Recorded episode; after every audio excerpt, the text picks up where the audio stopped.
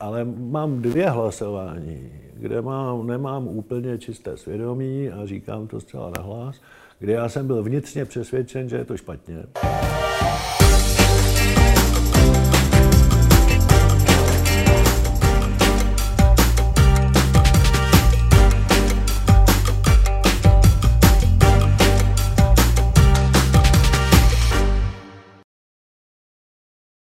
Pozdrav pán Bůh Uriášku.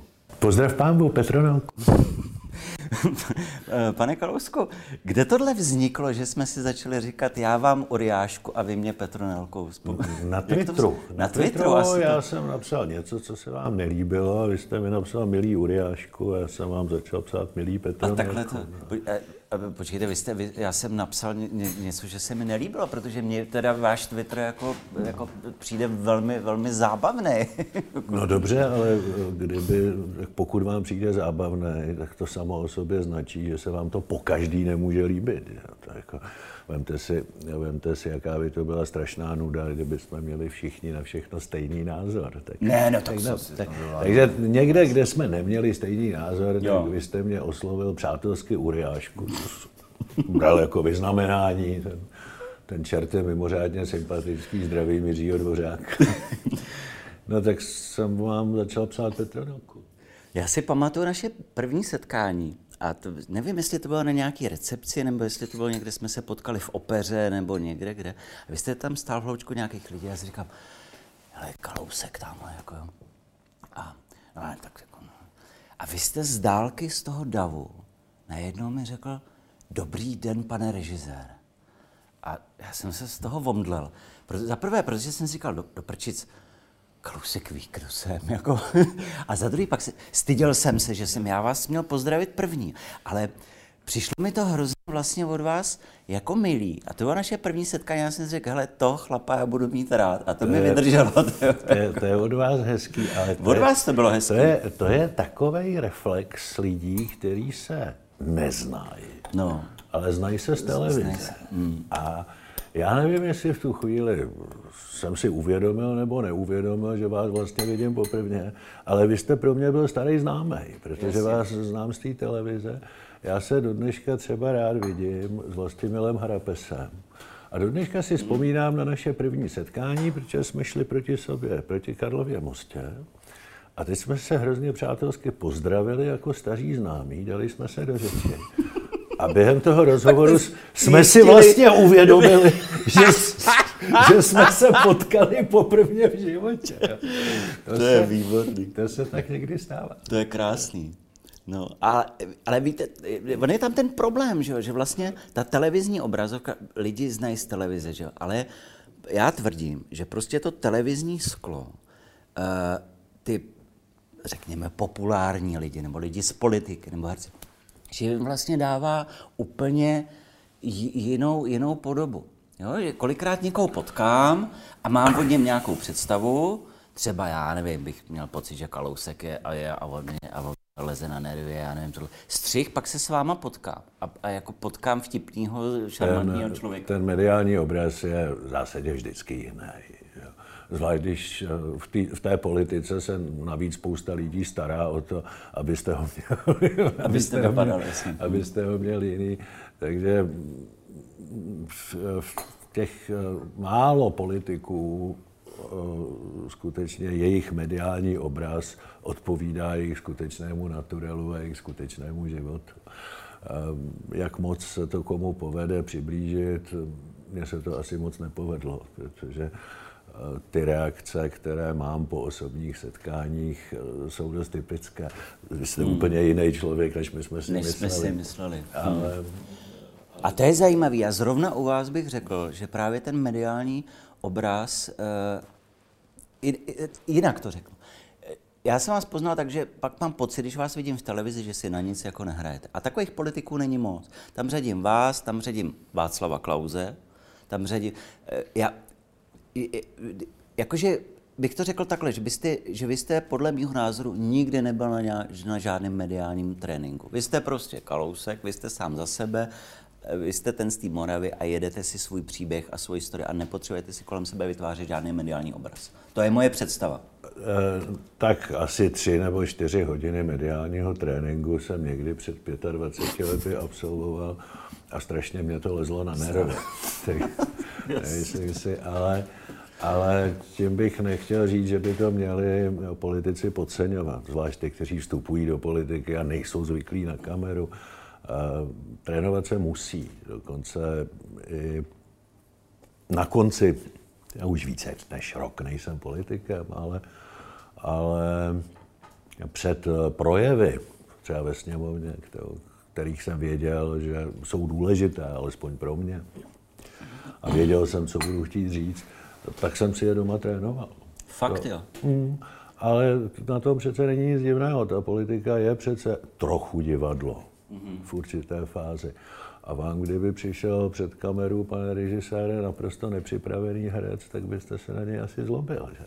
A taky očekáváte, že on si doma tu roli nějakým způsobem promyslí a, mm-hmm. a zkusí si to odříkat, třeba i před mm-hmm. zrcadlem.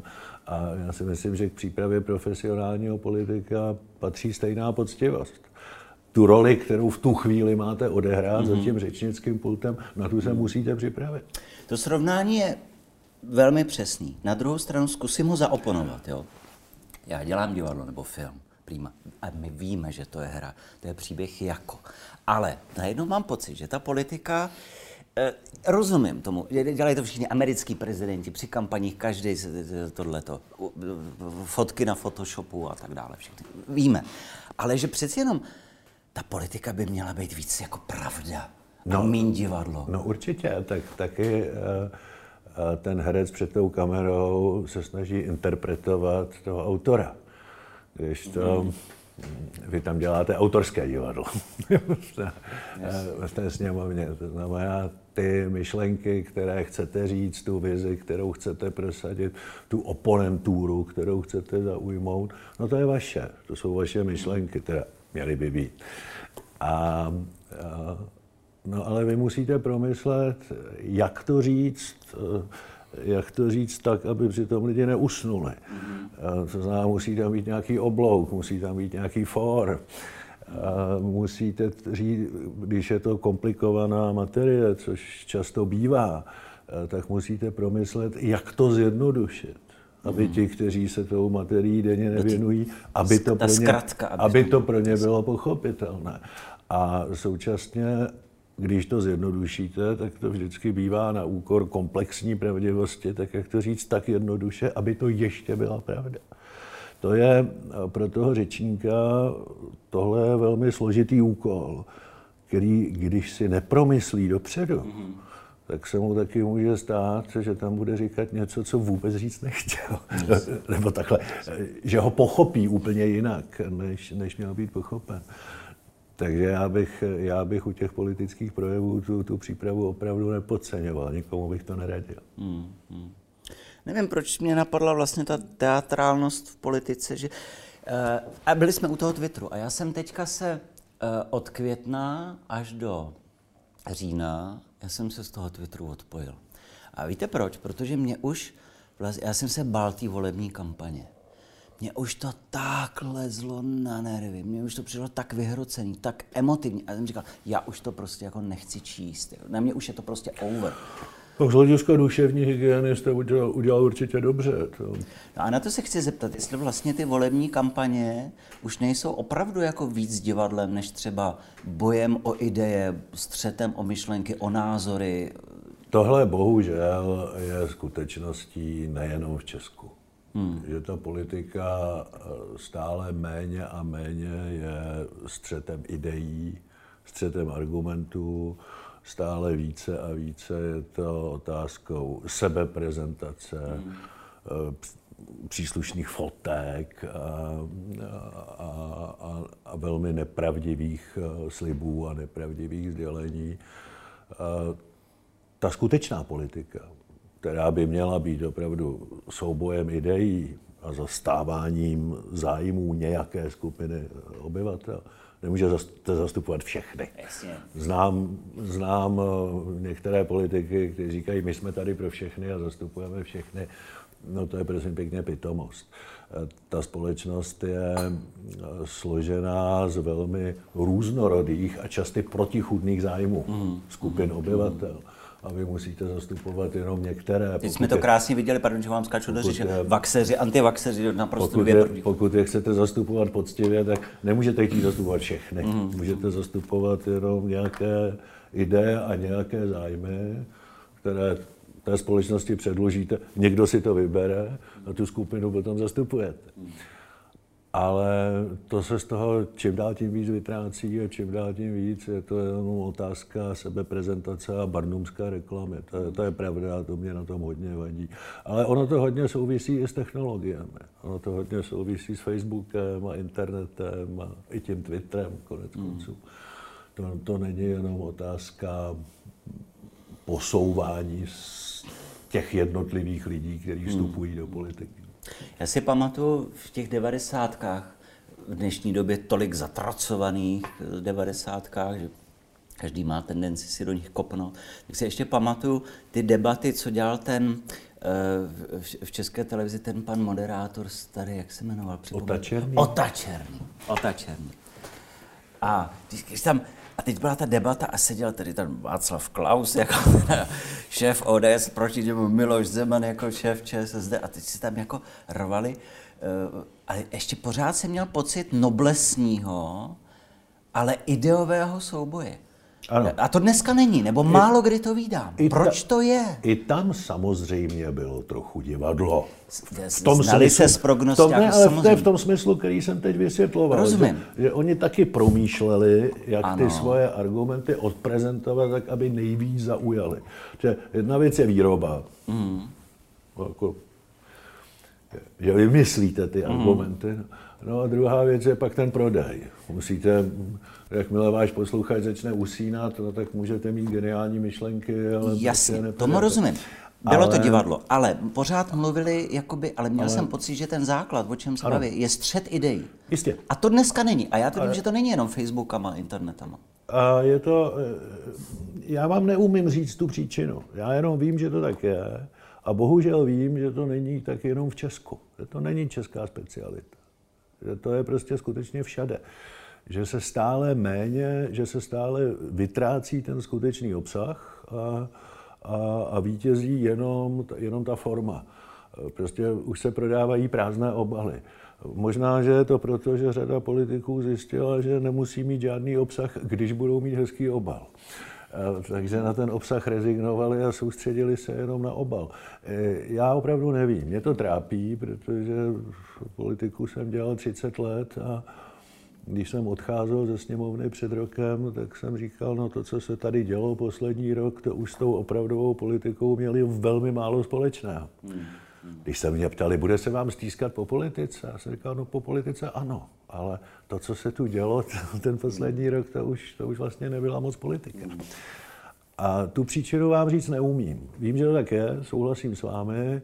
Já osobně si to dávám hodně do souvislosti s technologiemi, dávám si to hodně do souvislosti i s tím mediálním světem.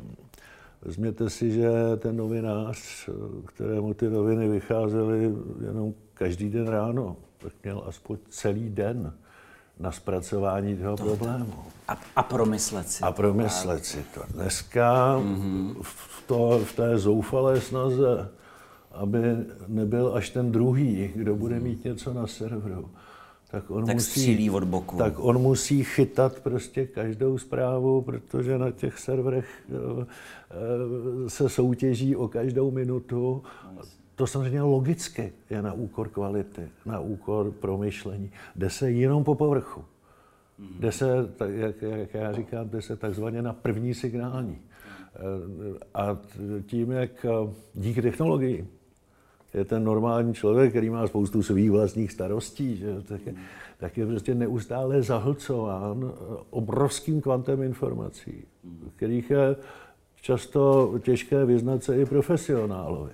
Na tož pak lajkovi, který má spoustu jiných starostí.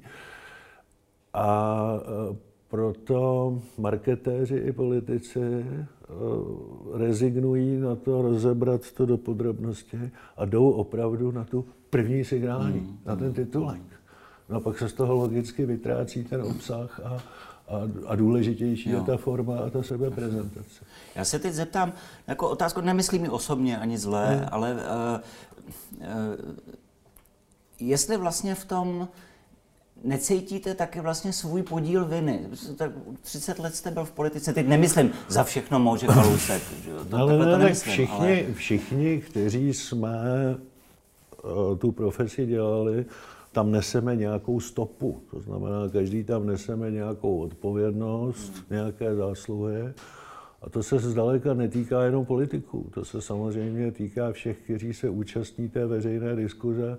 To se týká, eh, to se týká těch vydavatelských domů, to se týká těch novinářů, eh, to se... Ale to se týká to, i těch konzumentů. To se týká, no tak ty konzumenti, vlastně... ono je to vyvolaný nějakou poptávkou, že ten konzument už nechce nic poslouchat čtvrt hodiny, že chce tu informaci přijmout za pět vteřin a jít dál. Tomu se přizpůsobuje ta nabídka. To se týká i řady českých elit. Když se podíváte na historii českých zemí, tak vždycky intelektuální elity se snažili eh, formovat tu veřejnou diskuzi, vstupovat do ní, byť to nebyli aktivní politici, ale byli to, jak se dnes říká, opinion makers, byli to hmm. tvůrci názoru. Tady máte dneska intelektuální elity, které se vyhýbají té veřejné diskuzi, které do ní nechtějí vstoupit. I ti nesou svoji odpovědnost za to, že ta diskuze vypadá, no, ale jak vypadá. divíte se jim, ne, Jirko, protože vylezou s názorem a jsou okamžitě zhejtováni s prostými slovy, vulgaritou. Já, já se jim vůbec nedivím. Já, já, já na tom jsem... Twitteru už taky vlastně já, kolikrát já, nechci být. No to ten Twitter je ještě... A to je ještě čalamáne. To je ještě čalamáne proti Facebooku. Že? Ale já se jim nedivím. Já jenom, když se mě ptáte, jestli cítím svůj díl odpovědnosti, hmm. tak říkám ano. Jako člověk, který se 30 let aktivně účastní veřejné diskuze, většina lidí mě zná, což nemá opravdu jenom své výhody. Mně to povídejte. tak, tak na tom nesu svoji stopu a svůj díl odpovědnosti, jako všichni, kteří se té veřejné diskuze účastnili, ať v té či oné pozici. A k tomu ještě dodávám, jako všichni, kteří mají potenciál se té diskuzi účastnit a, a nechtějí do ní vstoupit, možná z těch důvodů, o kterých vy mluvíte. Já se jim nedivím, ale to je nezbavuje té odpovědnosti. Té spoluodpovědnosti. To je nezbavuje té spoluodpovědnosti za to, jak to vypadá. Hmm. Já jsem tady onehdá měl pana profesora Jiřího Svobodu, režiséra, a vlastně bavili jsme se o tom, jak vlastně generace od generace, jak, jak ti lidé jsou méně vzdělaní stále, jak jakoby hloupneme. Jo? To, co dřív bylo standardní gymnaziální vzdělání, tak to už dneska není. To taky možná může mít souvislost. Vlastně. Já nevím, ono to zase, ono to prostě, my si to možná neuvědomujeme, ale my díky těm technologiím prožíváme něco podobného jako lidé za vědecko-technické revoluce v 19. století. A to klasické gymnaziální studium, kteří absolvovali... Ještě ty naši dědové, naši dědové a učitelé a tak jasně. Mé generaci těch, kteří... Ty latiníci řečtí. generaci těch, kteří komunisty na to gymnázium pustili. no tak to se odehrávalo v pozici, že pan profesor ví všechno, on to odpřednáší, vy si to zapíšete, vy se to naučíte a když to odříkáte, tak máte to vzdělání a máte velmi slušné penzum vědomostí, se kterým můžete jít do života. A to tak dneska přece není. Dneska, když napíšete učebnici, jak je stará, Dneska, když slyšíte informaci, tak eh, druhý den je, je další. Eh, to znamená, je to i o systému výuky, že ty školy, které jsou opravdu skvělé, tak nevyučují tak, že pan profesor ví všechno a když to po něm umíte zopakovat, tak jste uspěl. On mnohem víc než učitel je průvodcem té houště informací nepřeberné, aby vás naučil vybírat z nich to podstatné, abych vás naučil na základě analýzy těch informací a jejich syntézy potom něco vytvořit, dojít z místa A do místa B. To, to dnešní vzdělání, já na to nejsem odborník, já jenom říkám, jak si to představuji, vyžaduje daleko větší míru kreativity, než třeba vyžadovalo před 50 lety, už jenom proto, že musíte počítat s tím, že během svého zaměstnání můžete několikrát změnit svoji profesi, protože ta vaše profese už přestala být eh, potřeba, jak se ten svět hrozně rychle vyvíjí. Eh, to, že to může být na úkor potom všeobecného rozhledu, to, to asi může, ale to si pořád ještě nemyslím, že na tom Česko tak špatně, Jasně. jako řada jiných jako řada zemí. Jiných, vlastně. Ne, ale máte, máte pravdu s tou rychlostí doby, eh, že já si, onehrál jsem četl někde v novinách nějaký příběh, ten článek novinový a říkal, no to by byl biják jak, jako prase, takový téma nádherný. No jo, jenže než já ten biják napíšu, natočím, seženu, jako plyne pět let, čtyři roky. A teď jsem zjistil, že během 14 dnů to téma, bylo to nějaký jako sociální problém, tak bylo přechroustaný investigativou, Facebookem a najednou společnost po 14 dnech velké povrchnosti měla pocit, že problém je vyřešen. A že už byste, přišel, že už byste přišel s křížkem po furu. A já bych, než to za pět let natočím, tak už dávno to nikoho no, nebude zajímat. Ale, a, ale Anděl ale... Páně číslo tři, toho si všichni pustíme třeba po deseti letech. Děkuju. Ale chtěl jsem se dostat k tomu, jestli vlastně ta rychlost doby, něco, co nazýváme progresem, a teď nechci kopat do těch, kteří ten progres rádi tedy se jim zaštiťují. Uh, jestli vlastně ta rychlost doby se nestane, jestli, ten, jestli, jestli to, to, to naše Porsche, v kterém jedeme, už nejede tak šílenou rychlostí po té německé dálnici, 417 km v hodině, jako tuhle ten pán jeden, že, že se zabijeme dřív nebo později. Na tuhle otázku jste si pozval skutečně špatnou Ne, naopak optimistu. Já, já to, chci slyšet, já že to, to dopadne dobře. ale tak snad to dobře dopadne, jenom si uvědomíme eh, ty souvislosti, které to sebou nese. Že eh, skutečně ty změny se odehrávají tak strašně rychle. Ten proces globalizace, který probíhá a ty změny doprovází, že má jeden eh, velmi riskantní dopad do všech společností, že spousta lidí strašně znejistila. Přestala tomu rozumět. Já, já, já se nikomu nedivím, protože já tomu taky nerozumím. A, a oni a lidé nemají rádi nejistoty. To znamená, roste koncentrace, roste počet lidí, kteří by si strašně přáli své bývalé životy v době, které rozuměli. Já teď tomu nerozumím, já mám, se hrozně bojím, co bude zítra, když to takhle pokračuje. Já chci zpátky svůj bývalý život, kde jsem tomu rozuměl, měl jsem své jistoty. A téhle situaci využívají lháři a populisté jo, velmi. K tomu se chci a, a řeknou uh, britskému venkovu, hlasujte pro Brexit a já vám vrátím vaše bývalé životy kterým jste rozuměli. Oni to spolu vůbec nesouviseli. Oni odhlasovali Brexit a své bývalé životy nemají, mají pouze spoustu komplikací navíc.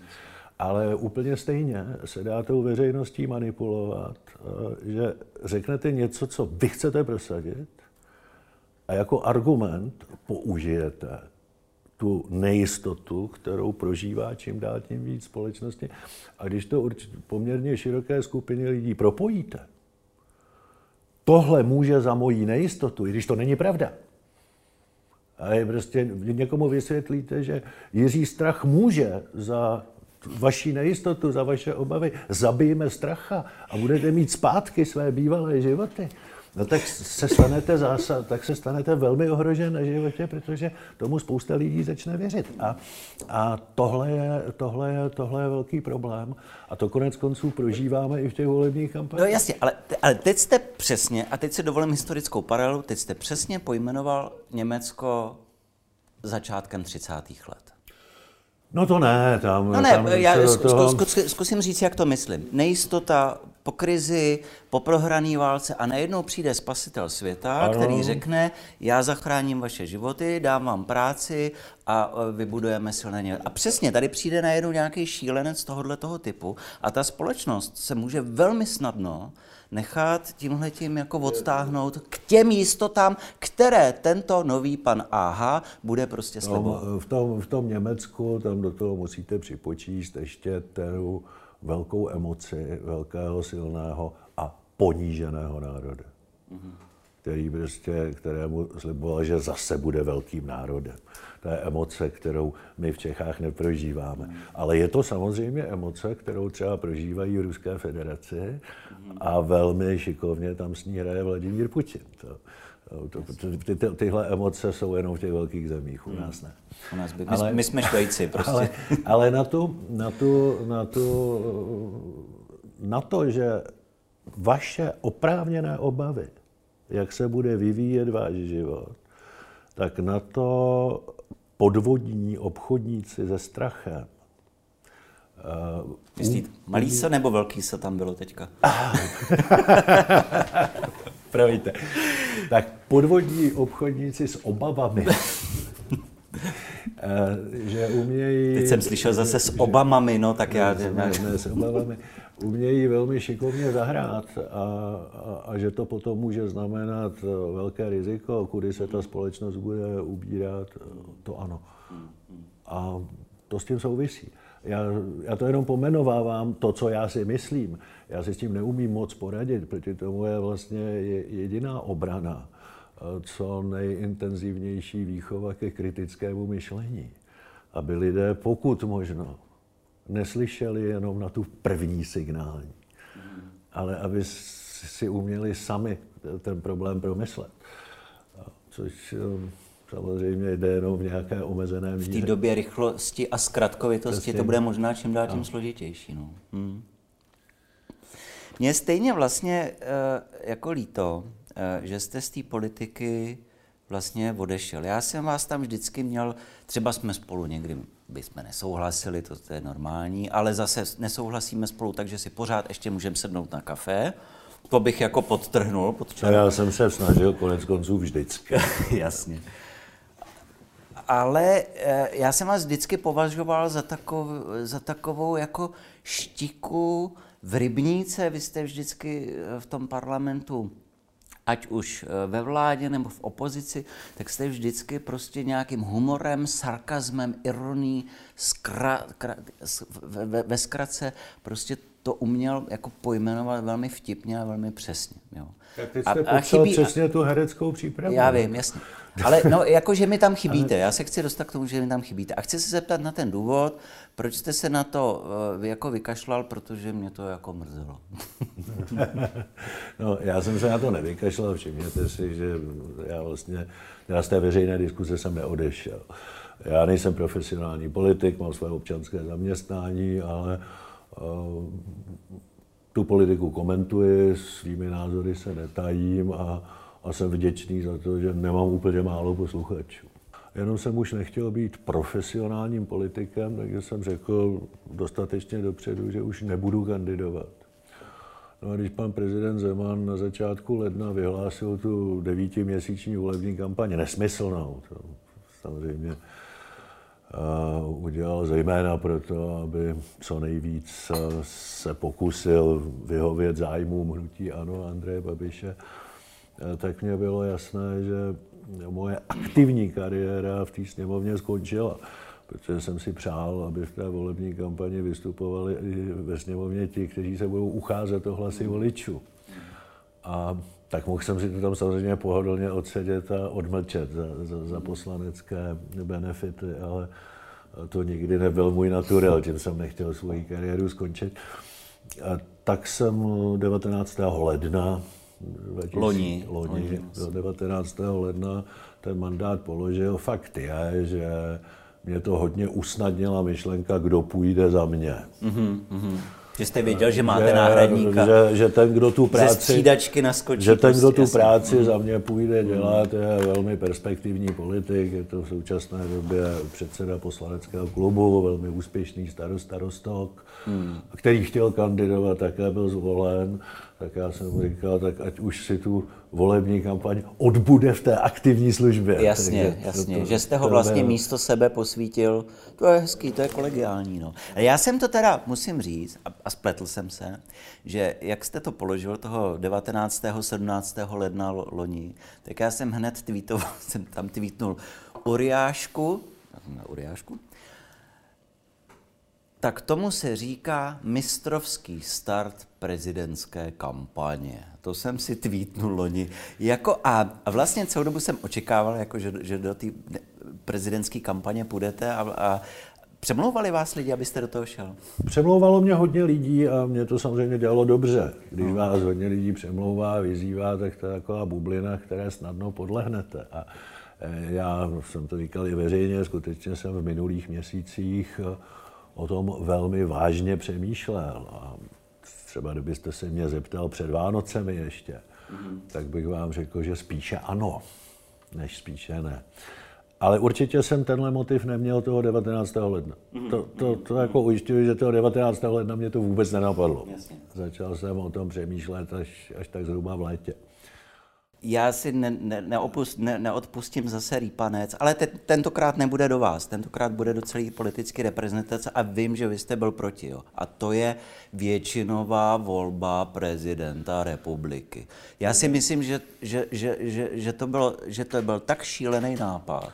To je horší, pane režisér. Je to ještě horší, já, jo? Horší je v tom, že já jsem nebyl proti.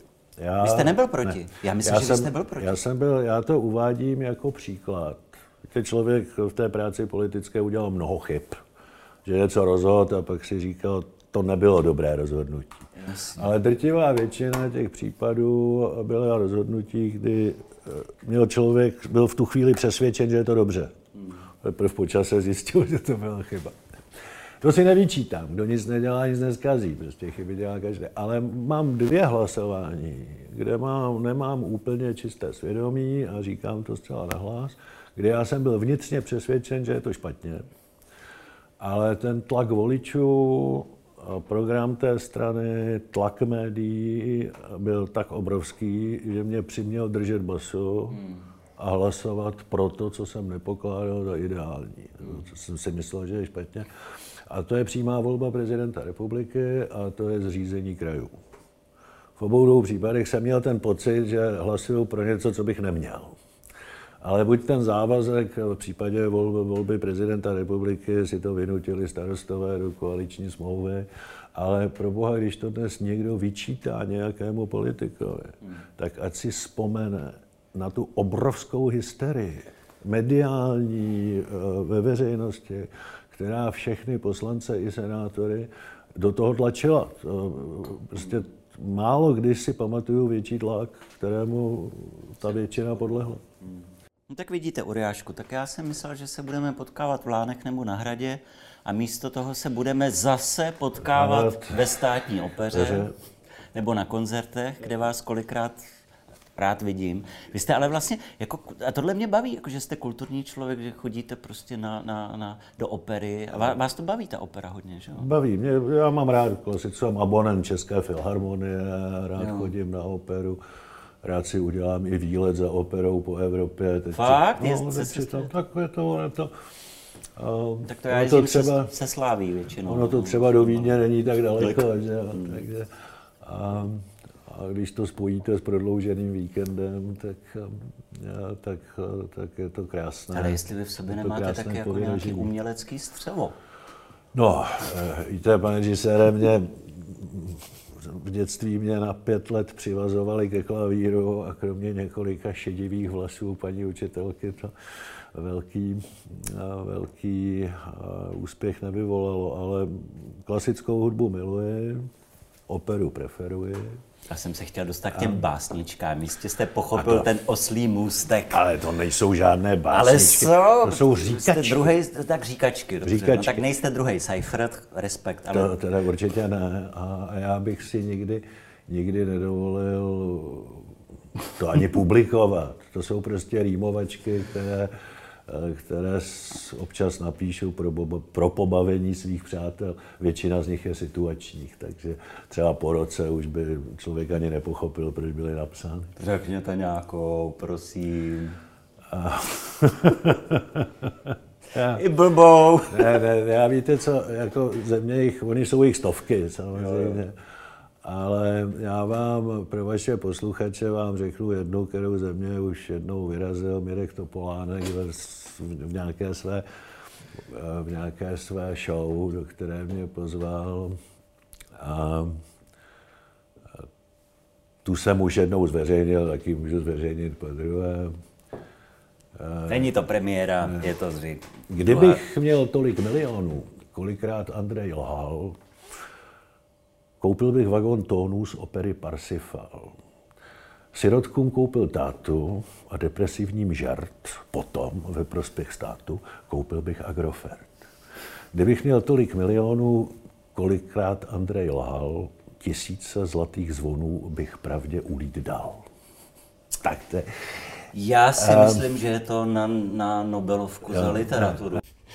Uriášku, eh, děkuji, že jste šel se strachem na kafe a nám všem přeju, abyste buď to jako politik, nebo jako nepolitik zůstal štikou, vtipnou štikou v tom českém rybníci. Děkuji, Mějte se moc hezky. Děkuji za pozvání. Tak a teď uděláme na závěr tu selfie, no, ještě to bude tamhle pro tu kameru. Zůstaňte prosím sedět. Uděláme si ji takhle cvaknem.